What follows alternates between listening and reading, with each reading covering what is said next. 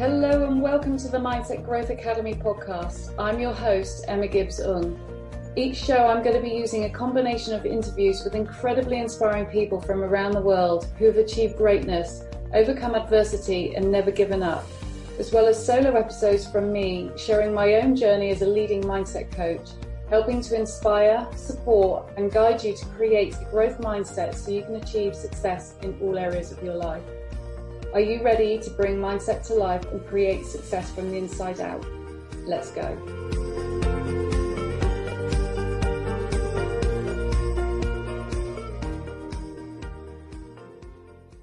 Hello and welcome back to the Mindset Growth Academy podcast. Today I'm joined by the amazing Kate Grey. Kate is an ex Paralympic swimmer who represented Great Britain for 10 years. During that time, she competed at the European Championships, the World Championships, and the 2008 Beijing Paralympics. Due to ill health, Kate was forced to retire from swimming at the peak of her career and has since turned her focus to the role as an athlete mentor, working with young people to promote the power of sport, and most recently has begun carving a, a new career in the world of media and broadcasting. Now, as a successful BBC Sports presenter, Kate will be sharing with me how she lost her arm during a freak accident on a family farm when she was just two years old, and how she's never let her disability hold her back from proving people wrong and achieving amazing success both in and outside of the pool. It's going to be a good one. Kate, it's so lovely to have you here today. Thank you so much for, for joining me. I'm so excited for you to be sharing your story with everyone today. I know that you have had a fair few challenges within your life, within your career, and I can't wait for you to start to share some mindset resources of how you've coped with adversity, but more importantly, how you've never given up.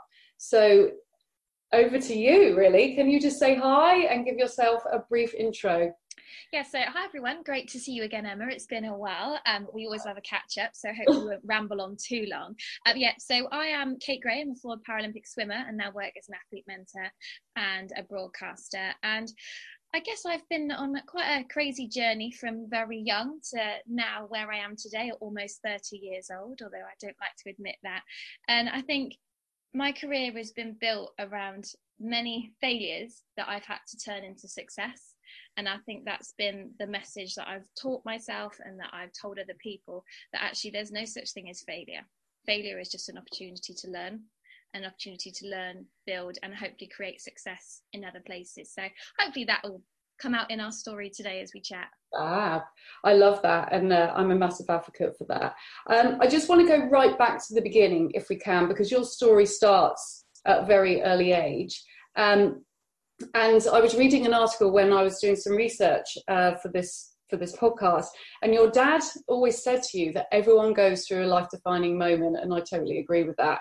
But that yours happened in 1991 when you were just two.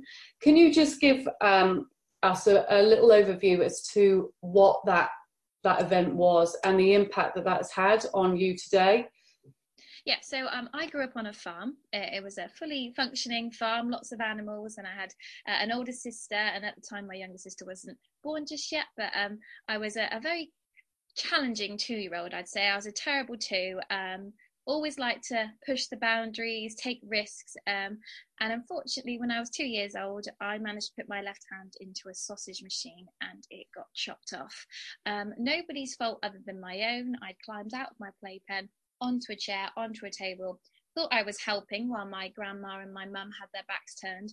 Um, put my arm into the sausage machine thinking I was helping, um, but instead it chopped my left hand off. Um, and that was my life defining moment. I didn't realize it at the time. For my parents, they thought it was the worst day of their lives. Um, but for me, I look back on that day and I think, it changed my life for the better. But it didn't seem like it at the time. It was very dramatic. Um, my poor parents had a huge amount of guilt um, on their shoulders. You know, people thought it was their fault, and um, I really didn't realize what happened.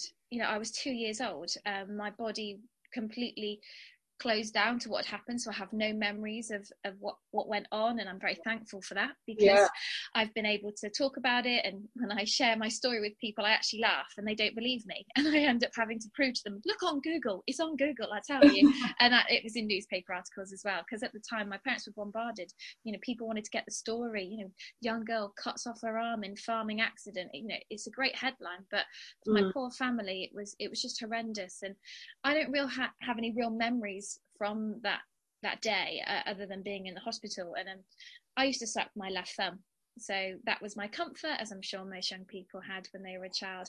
Um, and for me it was my thumb. And the only real thing i remember was being in hospital and, and realizing that something's not quite right here. And i went to suck my left thumb which was no longer there. It was wrapped up in bandages. And i looked to my thumb looked to my mum and said mum where's my thumb? And she just couldn't, couldn't quite deal with the situation at that point. Hadn't quite come to terms with what they were going to say.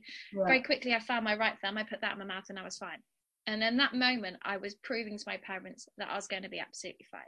You know, you're faced with challenges, you're faced with changes, and you either dwell on that, feel sorry for yourself, and don't move on, or you look for the new opportunity, you look for the new challenge, or you look for the new solution. And at that moment in time, I was two years old.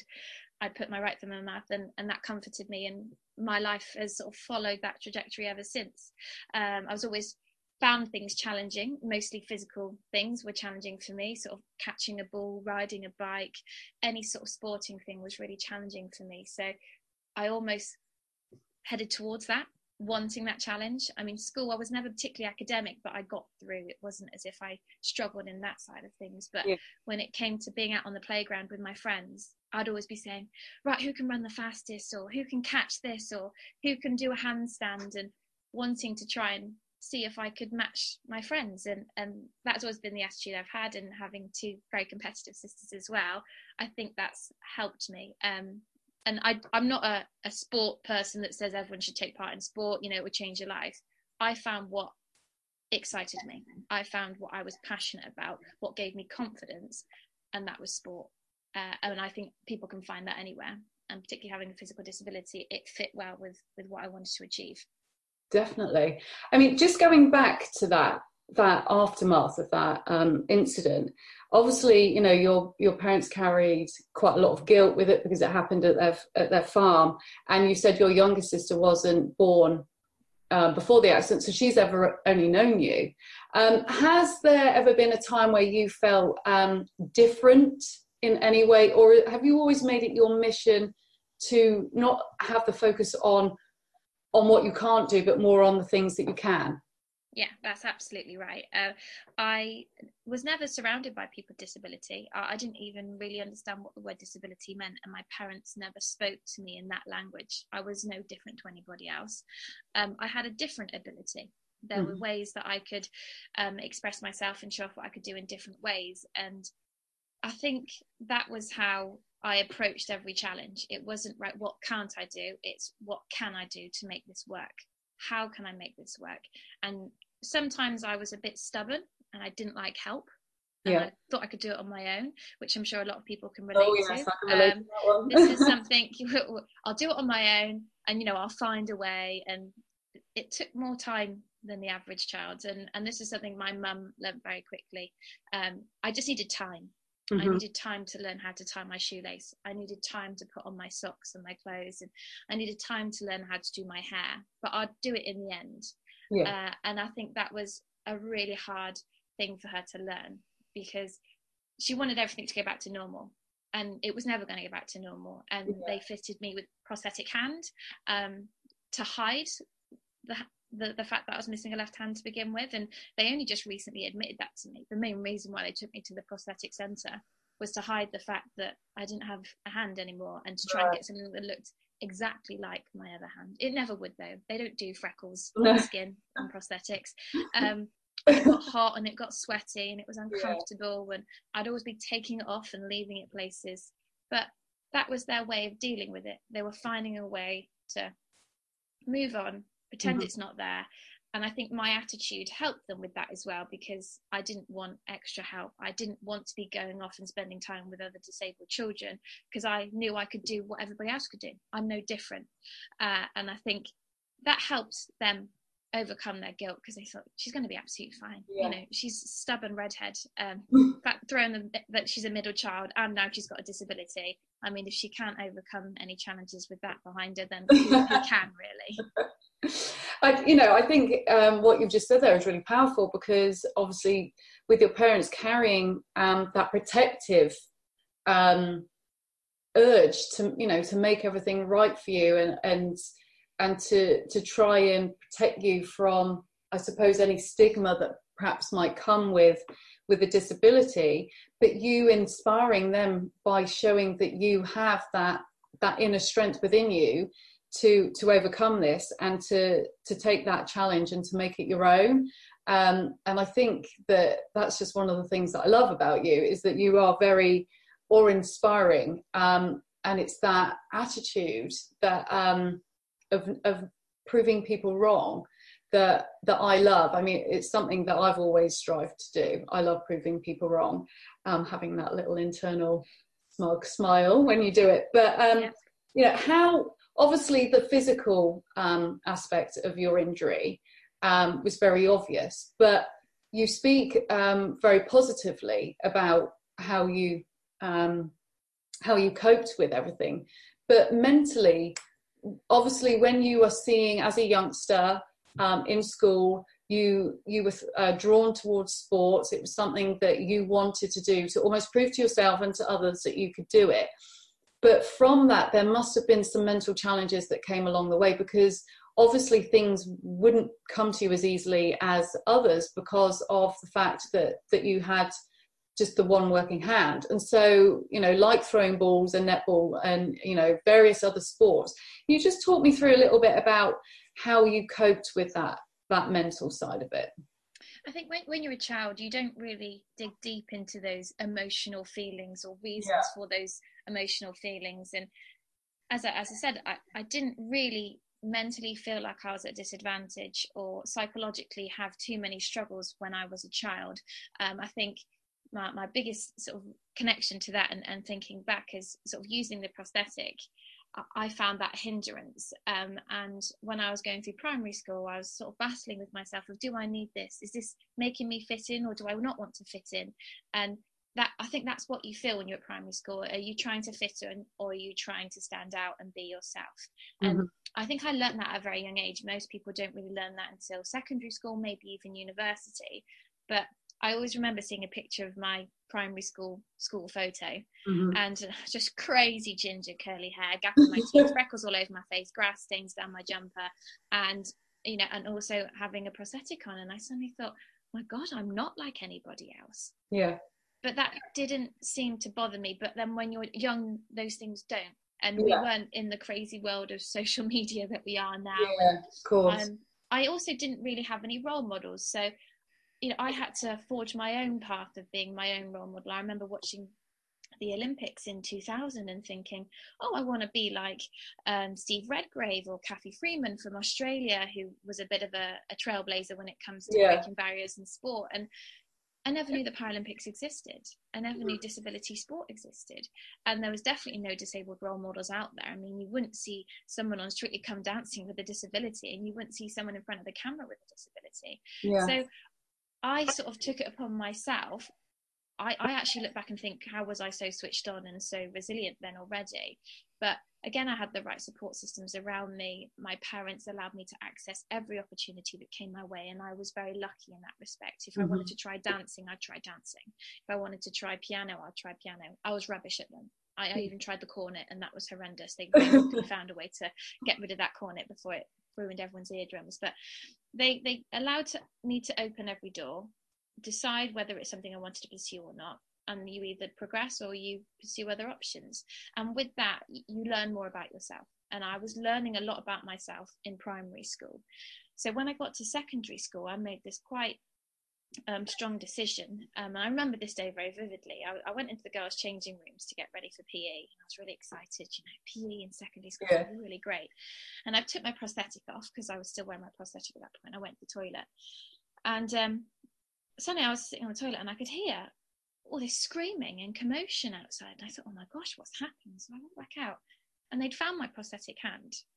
And they were horrified and they right. were like oh my god what's this it's like a dead person's arms and i thought oh my god they don't know that mm. i've got mm. one hand and i'd never experienced any kind of negativity towards me until that point because i was very protected at primary school and my yeah. parents and siblings and friends around me had always accepted me suddenly get secondary school and it was like oh wow and that that really sort of hit home for me and thinking okay i'm strong and i'm in areas that I'm comfortable in, but this yeah. was a whole new world of meeting people that didn't know me. And the prosthetic to me was hiding who I was. Right. The prosthetic was yeah. feeling like I was covering up. And that's what I'd spent the whole of my time at primary school wanting to avoid. You know, I'm not I'm not embarrassed. I want everyone to know who I am. And so I actively decided not to wear my prosthetic back to school again. I rolled my sleeve up and I let everyone have a look and ask me questions and touch it if they wanted to because mm. that's the thing they want to get over it it's just an arm without hand on the end yeah and that was sort of the real mental change i think i had in the fact that if i'm going to be true to who i am i've got to be completely open completely honest and let people in rather than sort of trying to avoid the topic which i think was something my parents did a little. They avoided the topic. They didn't talk yeah. about it too much. You yeah. know, I didn't really know what happened to me until I got to secondary school when people started asking questions because mm. I've been protected. Um, so that was when I finally let my guard down and just went, okay, ask me questions. We'll move forward with this together and hopefully they'll accept me the way I am. And I think that's as close as I got to my psychological mindset being challenged at that age but yeah. obviously as you get older the, the the process of the mind becomes a lot more integral. Yeah. I mean i absolutely love that. And when i read that it, it just made me smile because um, a lot of people certainly children would have shied away from that. And often people um, are rude or hurtful because they have no understanding and they don't they don't get it. So they just come up with these weird things in their mind and then before they know it they're saying horrible things to certain people often due to ignorance or naivety or you know a combination of both. And so the fact that you allowed people into your life and to understand um, what happened to you and to to feel like your arm and and to not act all like defensive with it i think is really amazing because that just showed that you were really proud of who you were. And when you have that confidence in yourself, people buy into that confidence as well, don't they? And so you, you had almost no room for anyone to cast judgment on a negative way with you because you bought you you turned it into a positive situation mm. by by letting people in yeah, I think you're right about that word, the, the confidence. I mean, mm. I could have been a very different person in that vulnerable situation. Like yeah. we all are going into year seven and that transition and meeting new people. And I talk a lot about confidence in when I, I share my story with young people because I think that's something they probably just don't have or haven't found yet. And because of the fact that I lost my left hand and I had to find my confidence so much earlier mm. and be proud of who I am.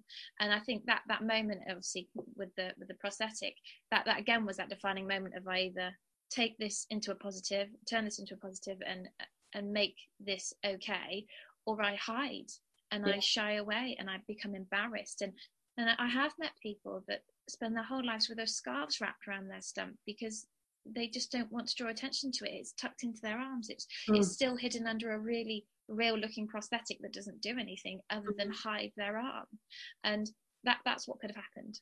And i think it was just the processes that i'd gone through in primary school whether i realized it or not had built up confidence to deal with those situations. So i guess i attacked my secondary school experience with that positive mindset which then allowed me to enjoy my time there rather than hide away and hate it.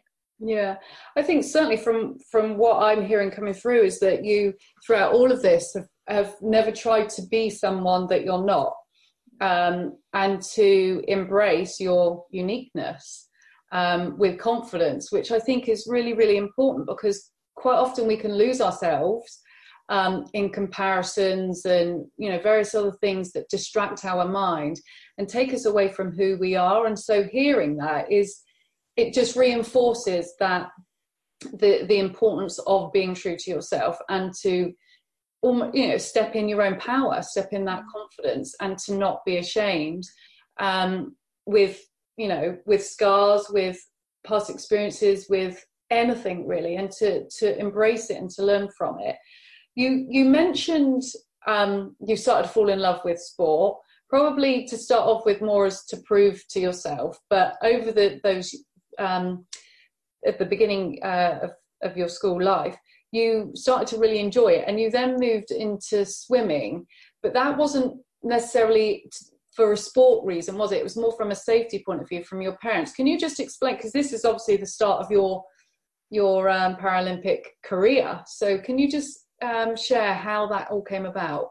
Yeah it's interesting. I, I don't really talk about swimming in the early days like when i'm talking about my story just because actually that part of it was was always the challenging part. And i always think oh no i wasn't that good at swimming to begin with. I'll, I'll talk about the other parts of school which was really great. But then mm. i realized actually that was the most important part of my career because I, I was very close to not being a swimmer. Yeah. And and i always sort of say well my first experience of swimming i was four or five years old, um, and I got taken to a swimming pool just to learn how to swim, as most young people will have experienced. I mean, my track record didn't prove too good, and the fact that we live close to a river, I should probably learn to swim. Otherwise, I'm going to be in there drowning at some point. so I got taken to my local swimming club, and I got put into the swimming pool. And if I wasn't going around in a circle, I was drowning, and I absolutely hated it and considering every other sort of physical activity I tried up until that point was was just brilliant that was terrifying because I couldn't help myself. You know, this was something I couldn't do myself. I needed someone else's help. And I got out of the pool and I cried and I cried. It was one of those summer camps as well that you go back oh, every right. day. So it's like yeah, six yeah. weeks, six weeks of this. Like, and then my mum, she stood strong and she took me back every day. You know, my sisters were there to help, and even my grandparents came along at different points to try and mix it up a little. And you know, it was just, it was so difficult just to try and one work out how to swim but also to overcome that fear which was just getting bigger and bigger the harder it became. And um, i decided i didn't want to be a swimmer there and then. I just thought no nah i'll do all my other things. My mum plenty of other things going on. I'm not going to be a swimmer. And she just said no you've got to keep going. So i had to have one-to-one lessons because it was becoming quite clear that oh, I was a bit of a nightmare in the class because I was slowing everyone down, but also they were all progressing much quicker than I was, and that was quite hard to take as well. So yeah. I got one-to-one lessons, and um, it was just all about learning to feel comfortable in the water. It wasn't about swimming to begin with; it was just about feeling comfortable in the water. And um, I decided that okay, I've got to change my attitude here. And again, I guess I think this was how my my attitude became quite clear to begin with as a child was this wasn't about me being the best in the class. This wasn't about me being as good as my friends, which I think I used to connect to sport as being quite an important thing. Yeah. This was about me just learning to swim and being the best version of myself. So when all my peers were taken away from me and it was just me and the teacher, we went very slowly and we went once a week and we stayed in the baby pool for a long time and mm. slowly progressed and my confidence got bigger and better and when i realized it was no longer about winning it was about just being confident and, and being as good as I can be, I started to progress so much quicker. And I think that was something I learned again at a very early age is that it's not always about being the best or the strongest or the fastest at everything. It's just about being the best version of you. Yeah. And and I think we that is I've related that to my life throughout because we get so hung up on being the best at everything without even really thinking, oh my God, this is this is as good as I'm going to be right now, and I should really praise myself for that because we forget to just give ourselves a little tap on the back now and then to say, you did good there, you did really good, mm-hmm. uh, and and as soon as that clicked, I enjoyed my swimming. You know, I was never gonna be like, wow, I'm gonna be an Olympic swimmer. That never that never really homed in on me at a young age. But I thought I feel like I can go swimming with my friends now and enjoy it and not feel worried.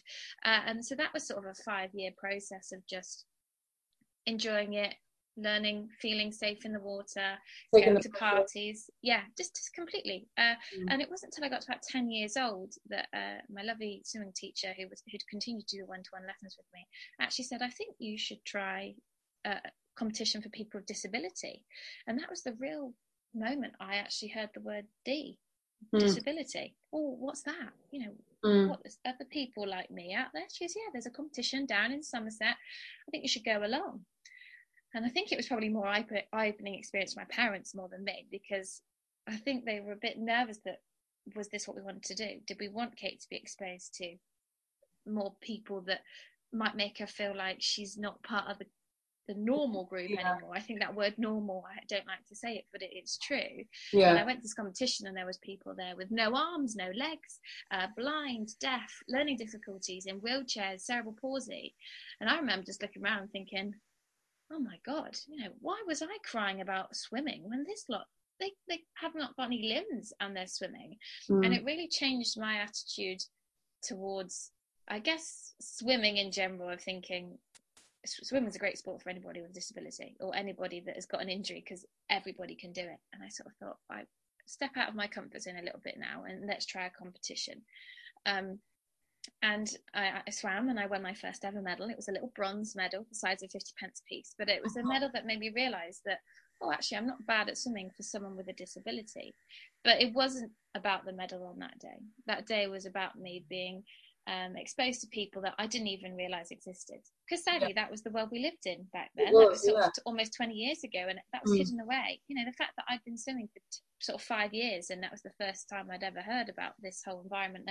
There was no disability swimming club at my my swimming club, so yeah. you know that was that was the only opportunity we'd really had, and and I met friends there that are still my friends today. I mean, one of the, the real moments for me was when I was in the changing room and I was watching these people around me sort of changing on their own. And I was thinking, oh, I'm, you know, I'm going to going to be like them as well. Because there was times when mum would always step in and go i better do this for you. You know we better be quick. Let's step in. And i was like no i can do this myself. And it was sort of realizing okay it's okay it's fine. And these are friends that i want to spend more time with so it was the reason why I continued swimming was not to be a Paralympic swimmer, but was to spend more time with people like me.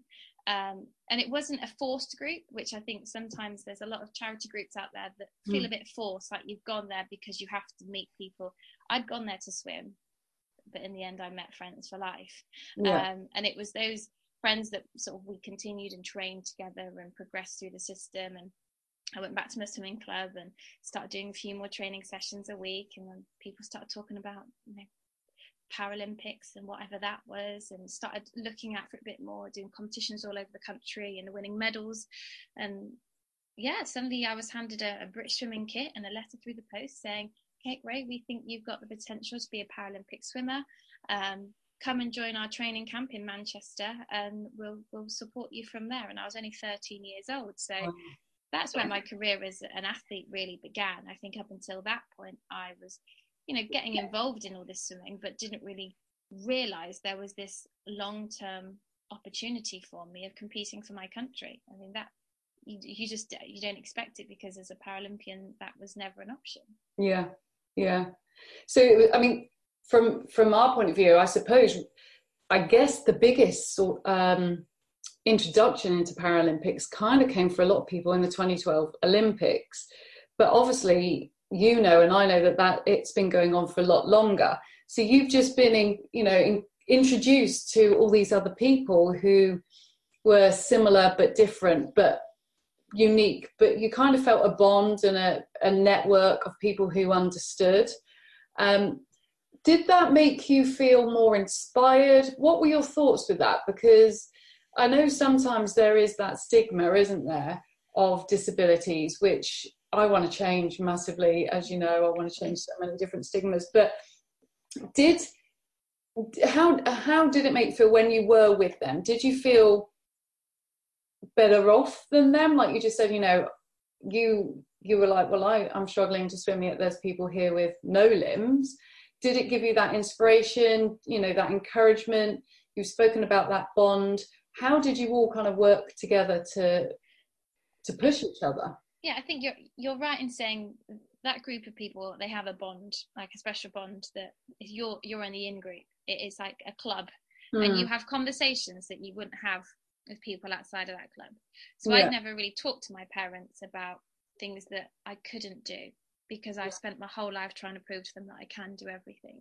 Mm-hmm. But you let your guard down a little bit with this group of people because you have conversations that no one else would be able to relate to because my parents couldn't give me advice on how to do things with one hand. I'd have to learn myself and just find my own ways of doing things. Whereas there were people in front of me doing it or trying it out or it was a bit like a help group for, Mm. for people with disability. And you could just have conversations with no judgment with no fear and have a laugh about it as well um, because people were still awkward around me outside of that bubble because they didn't want to say the wrong thing. And Yeah. I, I work hard especially with my close friends for them not to feel like that and they Mm. don't. But you're always meeting people that feel uncomfortable around you because they don't know how to react they don't have to look.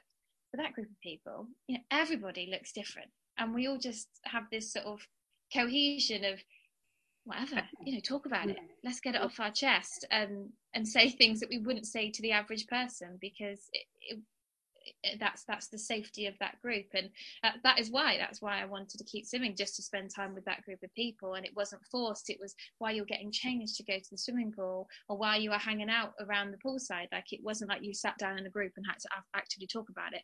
It was just part of the process. Yeah it was natural. And Yeah. I think that's just something I didn't realize I needed. And I was never crying out to my parents saying I need to spend more time with people like me.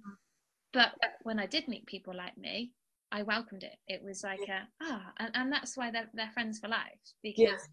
they see you at your best and your worst, particularly when you're competing in sport, when you've won and when you've lost, and when you're going through those horrible days of training, um, and and just have those honest conversations. So that again coincided with that period of moving into secondary school.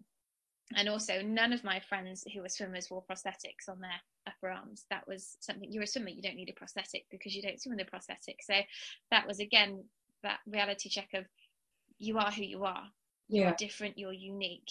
And when you step out into the big wide world outside of the bubble of your disability friends, you make sure you're setting a good example and making people realize that being disabled is not an issue, it's not a problem, and it's something to be proud of because you're unique.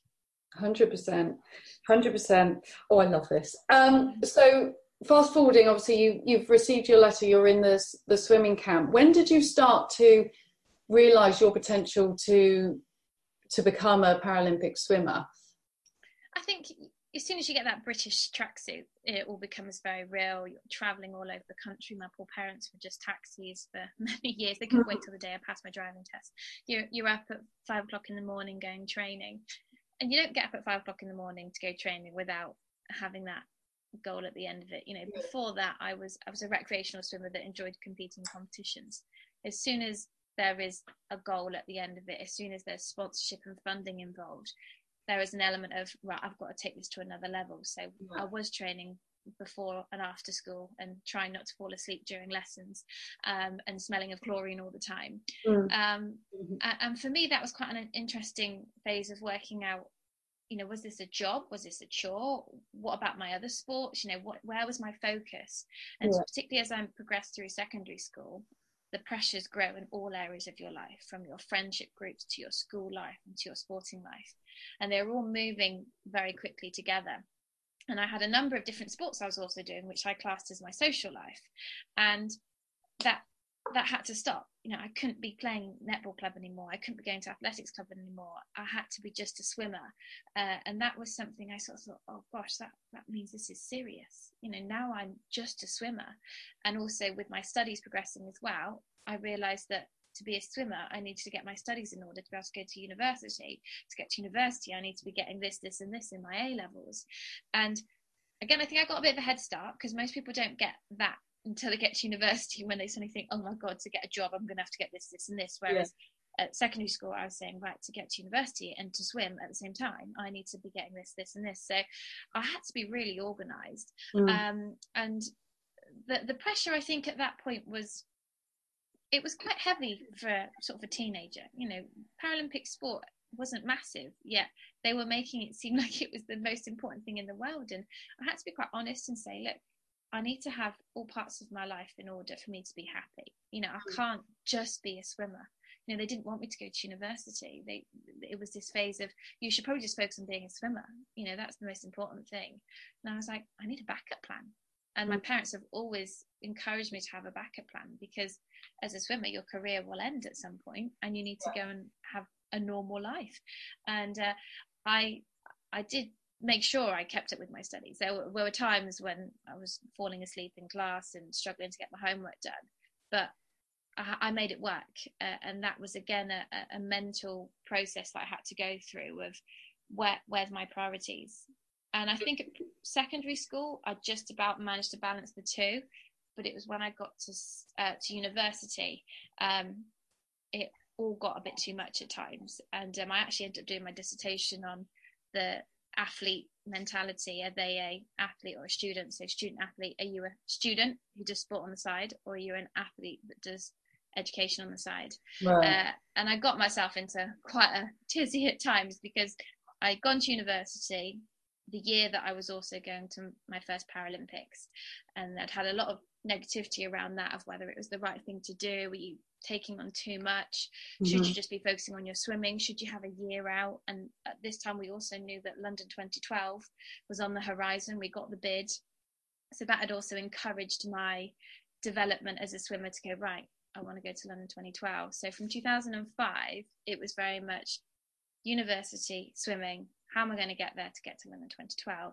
And um, first year of university, as I said, coincided with going to the Beijing Paralympic Games, and um, it probably was one of the toughest years of my life because it's a whole new, different environment. You've got mm. new friends, new coach, new home, new education, new swimming timetable, and I think I just sort of assumed it would all work out without too much effort, but it it really didn't. And when I got to the Beijing Paralympics after having to move all my exams around and change my essay timetables and deadlines and ask for extended deadlines, which I hated doing. I hated special treatment, anything like that. I had to turn down friends' parties and going out as a fresher. You know, I was making decisions that made sure I went to those games the physically best athlete I could be. Yeah. And um, well, it, well, it worked out. I went there and I was physically as strong as I could be. I competed in my first event, which was the 100 meters breaststroke, and um, I qualified second fastest into the final. You know, my first ever Paralympic Games, I was a bit of an outsider. You know, I was expected to make a final, but I was nowhere near the medals. But I did a four second personal best. Wow. So I've done a massive leap to not only be within chance of a medal, but actually very close to gold. And I remember just getting out the pool after that race and just thinking, wow, hmm. this is what it's all about. I've been training 25, 30 hours a week for this. I've been juggling my university studies for this. I've been declining invites and turning down friends for this. And it's all been worth it. You know, I walked along the media mix zone and Clare Balding wanted to talk to me. She didn't know who I was at the time because no one really knew who I was. But I had this sort of like wow moment of, oh, this is what it's all about. You know, I, have I've made it. And um, I sort of had this moment of, yeah, this is the euphoric moment. And then yeah. I suddenly realised had the final to come still. You know, that that was still eight hours away. Did I push myself too hard in the heats? Was was I not being smart about my racing? Was it just a bit of a fluke? Were all my competitors taking it easy? Oh my god, I think I feel knackered now. Oh my god, does my leg hurt? Does my shoulders hurt? And all these negative thoughts started hitting me that I hadn't prepared myself for. And by the time I got back to my coach, he was obviously over the moon, and I was just like, "Oh my god, I, I don't know how I can do this. I, I don't think I'm ready. You know, I'm, i feel I feel terrible." And for the next eight hours, I didn't eat properly. I didn't sleep properly. I couldn't rest. I couldn't switch off. And I came back from my race. And I remember being invited out to the crowd, one of the last to be invited out because you're one of the fastest. And I felt terrible. I'd gone from being the underdog with no pressure to now being the favourite and all eyes are on me. Yeah. And I well I didn't I didn't swim badly, but I didn't swim well either. I mean, all I had to do was repeat the time I did in the morning swim and I would have won a Paralympic silver medal. But mm. I went half a second slower and it's not much. No. But the way I felt in that race, I wasn't, you know, physically there was nothing wrong with me, mm. but mentally my mind had made me feel like I wasn't ready like I yeah. couldn't cope, like I wasn't good enough, and it wasn't my time. And as a result, that that was the half a second that meant I finished fifth. You know, before those games, if before those games, if you just said, "Kate, you're going to finish fifth in your first ever Paralympic final," I would have gone, "No way, really? Okay, that would be great." Yeah. When I looked at the time and realised I'd lost myself a Paralympic medal, I mean, that's tough to to deal with, and realize that it had nothing to do with your physical preparation mm. and it had everything to do with your mental preparation. Yeah, which I had not given any time to. You know, all I did was put a bit of music in my ears and think that would help, but didn't really think about what that music was doing or saying or the type of music. It was just walk out and hope that your body will do the job. Um, that was my my then project for the next four years, if I was going to go to London 2012 with even more pressure on my shoulders because it's a home games, I need to sort my head out. I'd proved to my competitors and to my supporters that I was fast enough to be one of the best in the world, but I needed to change my mind games, uh, and and that became my my sort of challenge. Your mission. So you say that. So what did you change in order to to mentally prepare? Because this is where it really starts to kind of um, come or hit home to you really that actually you know I follow sport um, I've done a lot of sport in my my life but I follow sport and you notice the difference between those who are the the gold silver and bronze medalists physically you can't really tell much difference but mentally that is where you will be good to great you will be mm. bronze to gold you know you'll be eighth in the final to first in the final what did you do to mentally prepare yourself? Well, so following Beijing, I was straight back into my second year of university. Um, lucky I had just about passed that year and knew a bit more about what I was doing and where I wanted to go and managing my time. In training, it wasn't so much about sort of too, being too heavy about it because I think sometimes you can go so heavy into your mental mindset that you don't actually listen to your body and listen to your mind. But we used to do a lot more um, preparation rehearsal. So I would, on a Saturday morning for our last session of the week, I would do a race practice session and we'd build it up and I'd put my race suit on and I'd prepare myself like it was a competition. And you kind of listen to your body and think, well, what what am I doing? Why is my mind thinking like this? Trying to prepare your body for what would be a race situation. And and that helped because a lot of the time it, it's just practicing it's like mm-hmm. it sounds basic but it's practicing those emotions practicing those feelings and realizing what's your tipping point and what's your optimum arousal point which is what we talk about a lot in sport it's your mm-hmm. your optimum and then you you fall over the other side and um I was just sort of trying to capture that moment and use it at the right times and work out what my head was saying and I realized that it got to certain points of fatigue and certain points of stress that those negative thoughts started to come in. Um, and obviously, at the end of the race, that was when I was feeling particularly tired. That yeah. those negative thoughts started to come in, and that's yeah. when I just use simple markers like stop or put on a playlist or read a book or something that blocked out those thoughts in my mind. Um, and that actually started to help me with my studies as well because it's a bit like taking an exam going for a race. You you suddenly going up to the the table and sitting down with the exam paper in front of you. That's just like walking up to the block with the pool in front yeah, of you. Yeah.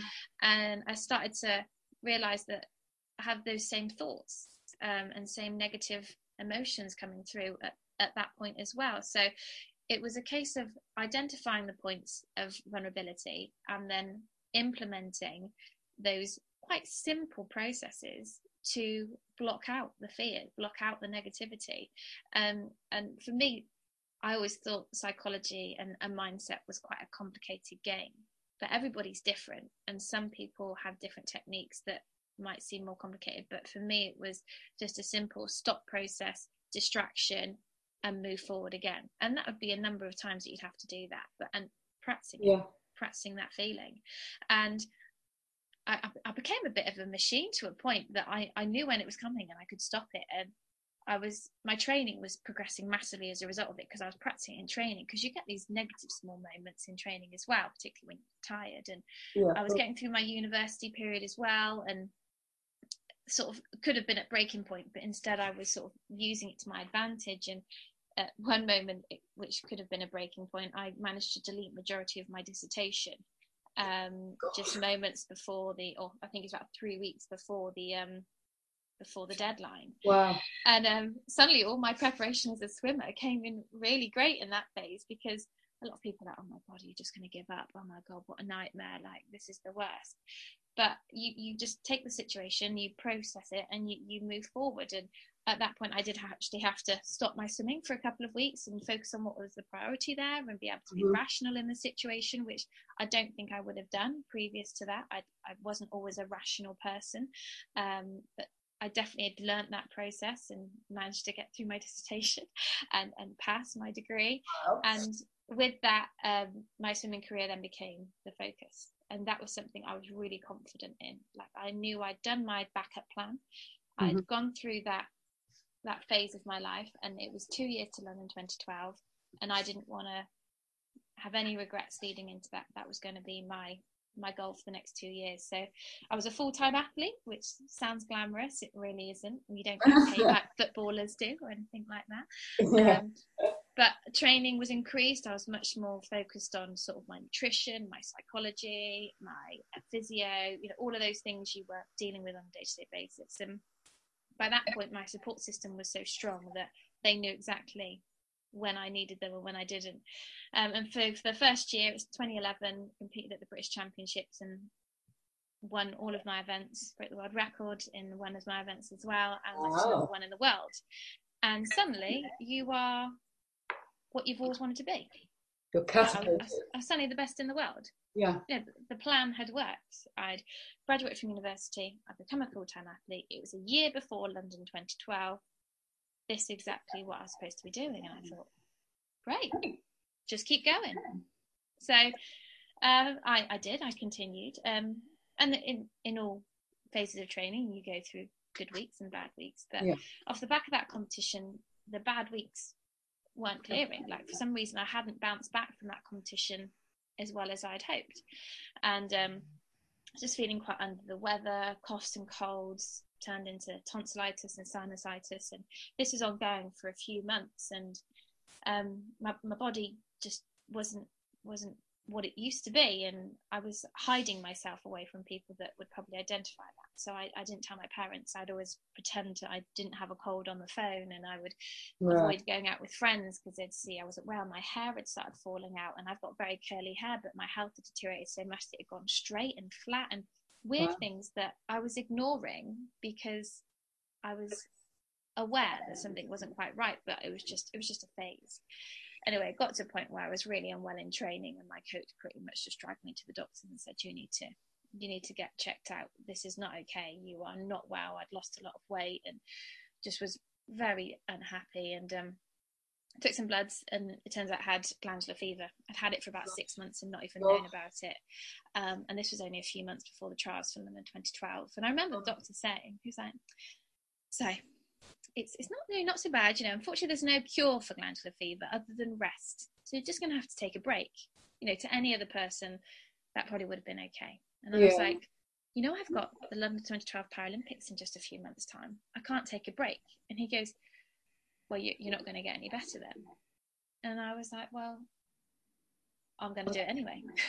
Because if someone says I can't do something, uh, the attitude that I've always had in life is that I will. And I think the mental strength that I'd built up over the years had become so strong that I'd been able to block out all of the negative thoughts of being unwell mm. and and and not and, and, any negative thoughts and people around me that maybe said I wasn't good enough, I'd be, I was so so mentally strong that I was like, I'm fine, I'm fine, I'm fine, I can do this.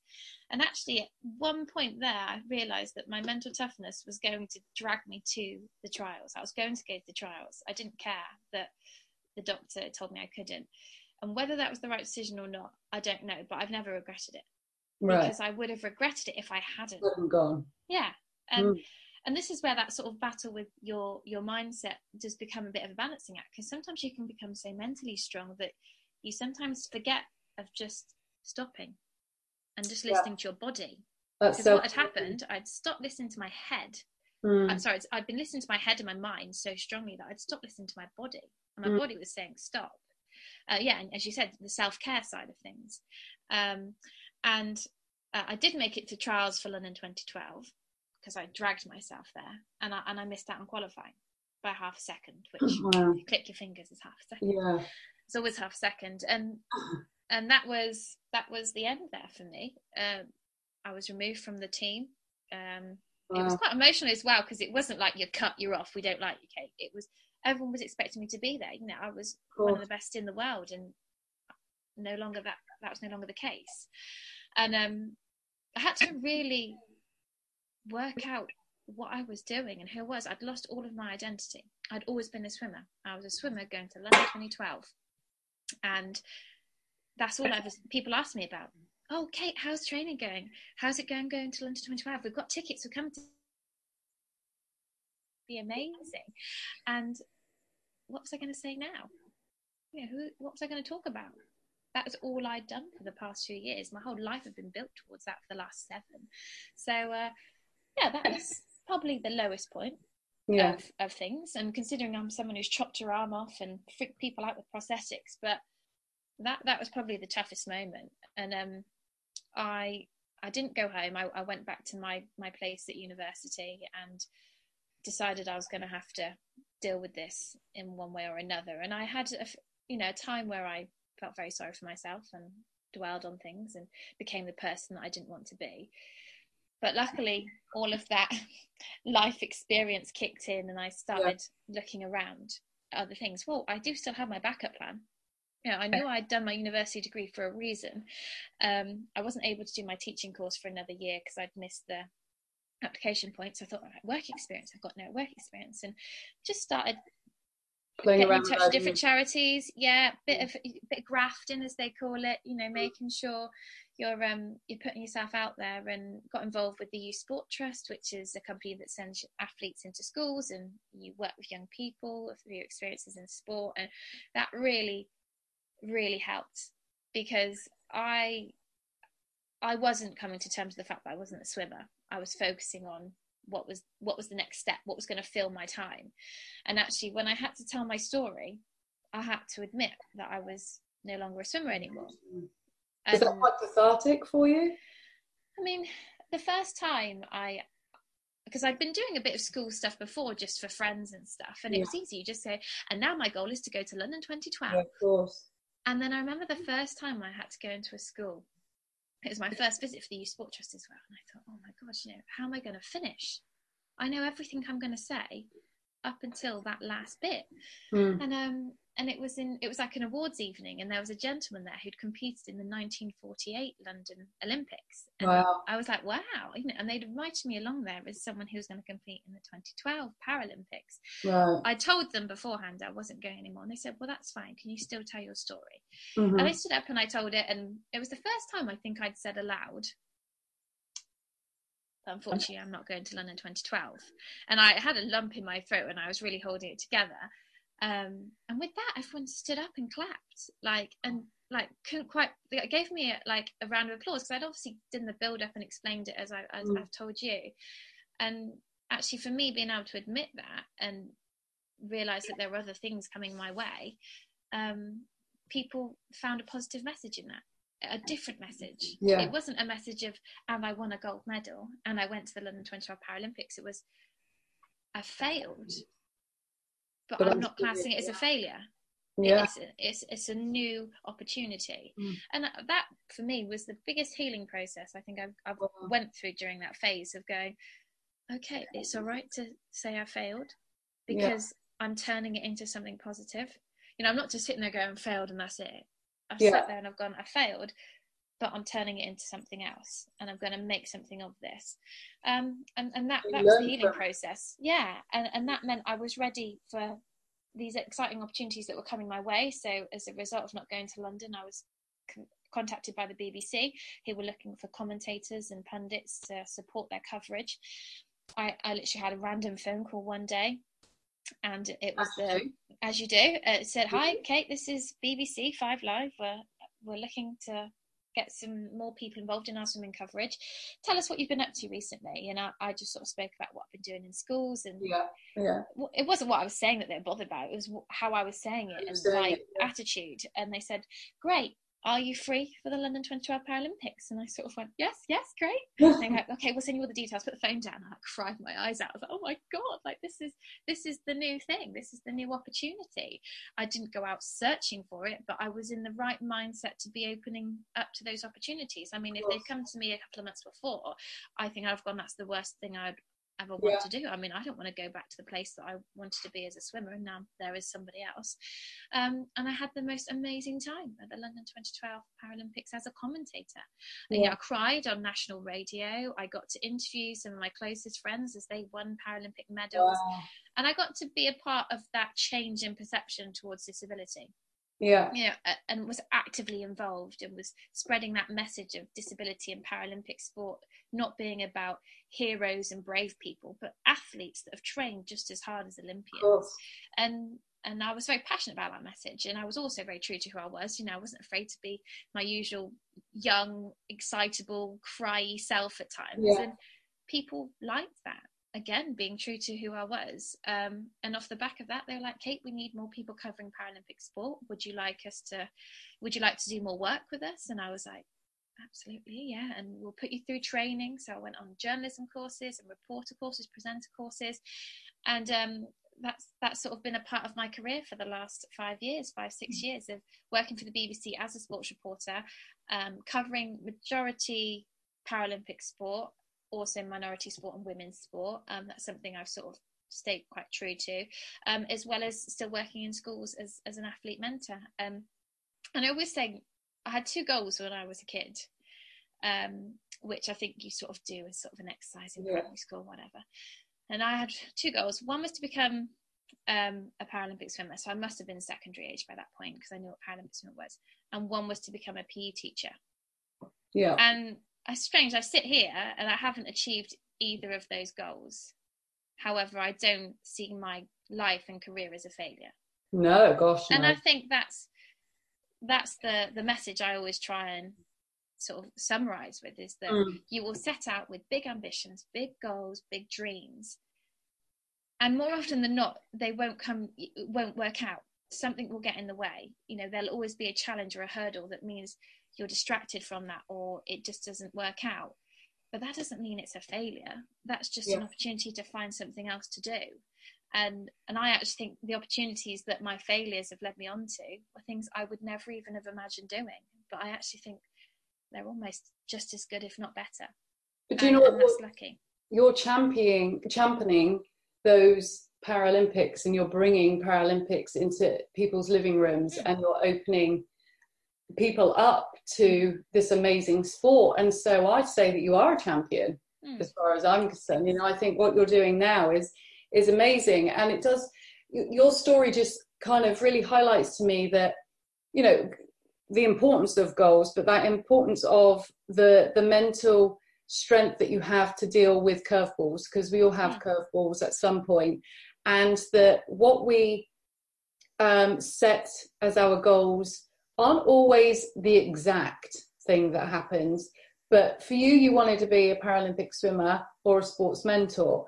I think you have achieved those goals because a mm. sport, uh, sorry, a PE teacher, but you are now a sports mentor. You're teaching people about sports, mm-hmm. um, which you know is a big part of, of being a PE teacher mm-hmm. and being a Paralympic champion and swimmer. And now you are commentating on these events and bringing it to life and showing the world what other people can do is phenomenal. And I think, you know, it just shows that sometimes how we expect it to work out is not how it, the, you know, the reality of it is, but actually you set that intention and you, and you put all that hard work in and you've got the most amazing career and the most amazing experience to, to build on. And clearly you tra- you've transferred that into a variety of different areas of your life, which is what I love because, you know, mindset isn't just about sport or just about business or just about life or money. It is transferable everywhere. And so, you know, where you had that experience with your dissertation, you took your experience from your um, mental training and your, you know, your sport to help you cope with the stress and the pressure that comes with that. Yeah. Equally, you know, you've managed to to um, face and overcome um, obstacles and challenges pretty quickly. And it's really about that comeback rate. You know, yeah. of course, we all have dark days. We all have days where we're challenged, where we think, you know, life sucks and, and we feel sorry for ourselves. It's that comeback rate. And that's what I love with you is that you've been able to build on that using the resources that you've that you've built on and that you have within you to help you to to be fluid and flexible and mm. to to have that confidence and that trust in your abilities and in yourself to to, to achieve whatever's thrown your way which i love i absolutely That's a love. good summary and actually as you said those skills are so transferable i'm still using them now You know, working yeah. in broadcasting, that's a tough, tough industry to work in. I'm going live on, on TV and not wanting to muck up. And I'll inevitably muck up at times. It's live, and you'll say things you think, oh, what was I even thinking about? But all of those things I've learned from being an athlete and having a disability and, and dealing with setbacks in sport and, and elsewhere has just helped me be that better prepared for when the next challenge comes along. Yeah. And I think we'll all need those skill sets at some point in our lives. Some of us are faced with those challenges sooner rather than later. So I was very young. Yeah. But inevitably, you will all need to, to gain that resilience and confidence at some point in our lives because there will be a challenge there of some sort. Um, and I learnt it young. Yeah, I'm still using it now and will continue to. And I think that's that's something no one can take away from you you know you build those skills up or mm. you have overcome those challenges and sometimes as you said those down days can feel long and yeah. never ending but there's always something around the corner you've just got to be open minded and realize that as, as, I always keep saying, it's not a failure. It's not a setback. It's a new opportunity, and it's not about the down. It's about high, how high you bounce after that down. 100%. after that ball dropping. Yeah. Um, and I think, you know, I still don't know how my career might progress. There's always something around the corner that may take you on a different trajectory. But I know and feel confident I have all the skills and mindset of attitude and self belief that I can deal with them, and yeah. whatever that might be. You know, I'm at that phase in my life now where I'm getting married and my family around me are having children i'm thinking oh wow that's something i'd really want to do yeah. as well but that that will come with its own challenges and and that, that, the skills and you know very well emma the skills yeah. that you've learned away from your personal life in your job actually ends up coming to help in your personal life um, 100% uh, and i think that's that's the the important message for me i think is recognizing that it mindset work is fluid but it evolves as we evolve because if I very much believe that you know there is no such thing as failure like you, and that it's an opportunity to learn, and therefore it's a win-win situation. And so you're learning, you're growing, you're developing, and expanding, and comes with that is evolving your mindset to to keep up with it really, and to to continually flow in the direction that is positive and successful. And that's what i love is you know you have had um a, you know quite often a rocky road at some point a lot of highs a lot of lows but that fluidity has has followed you and that flexibility with your approach and that that underlying confidence that you have in yourself has become apparent and you know it just shows the importance of having that and a, an amazing support network around you um, of breaking everything down and just just um, being honest with yourself, staying true to yourself. You know that that's so important, and I've loved um, having this opportunity to talk to you and to share this your story with everybody. I just want to finish with one last thing.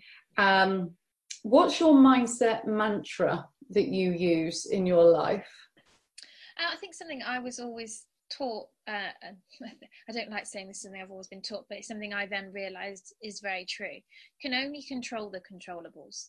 I mean, you can get your life so wrapped up in everything going on around you. Um, for example, when I was a swimmer, I was constantly worried about my competition. I can't control my competition. Mm-hmm. You know, that was what meant that my mindset was completely distracted because I was looking at what my competitors were doing rather than what I was doing.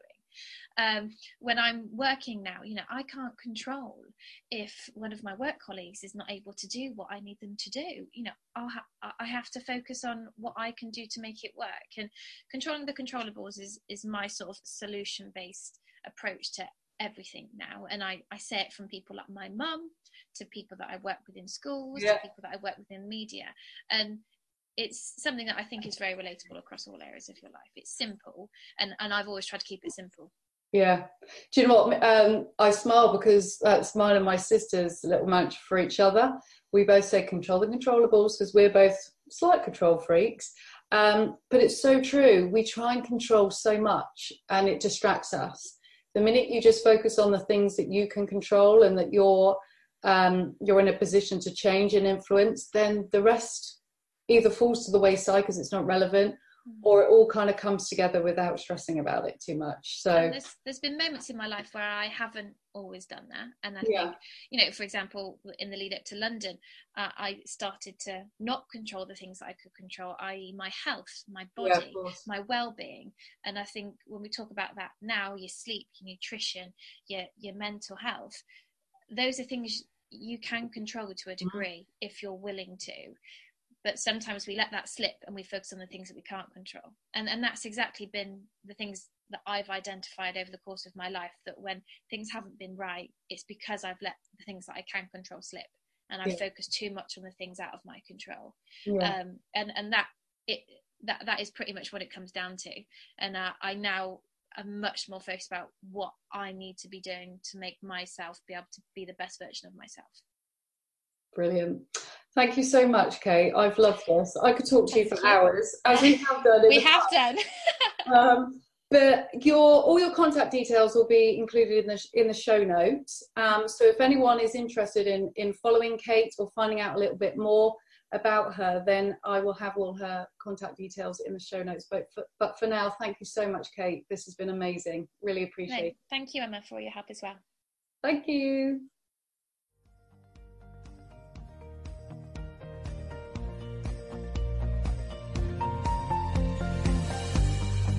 That's all for this episode. Thank you so much for listening. If you've enjoyed this show, please head over to iTunes, subscribe, and leave a review. Bye for now.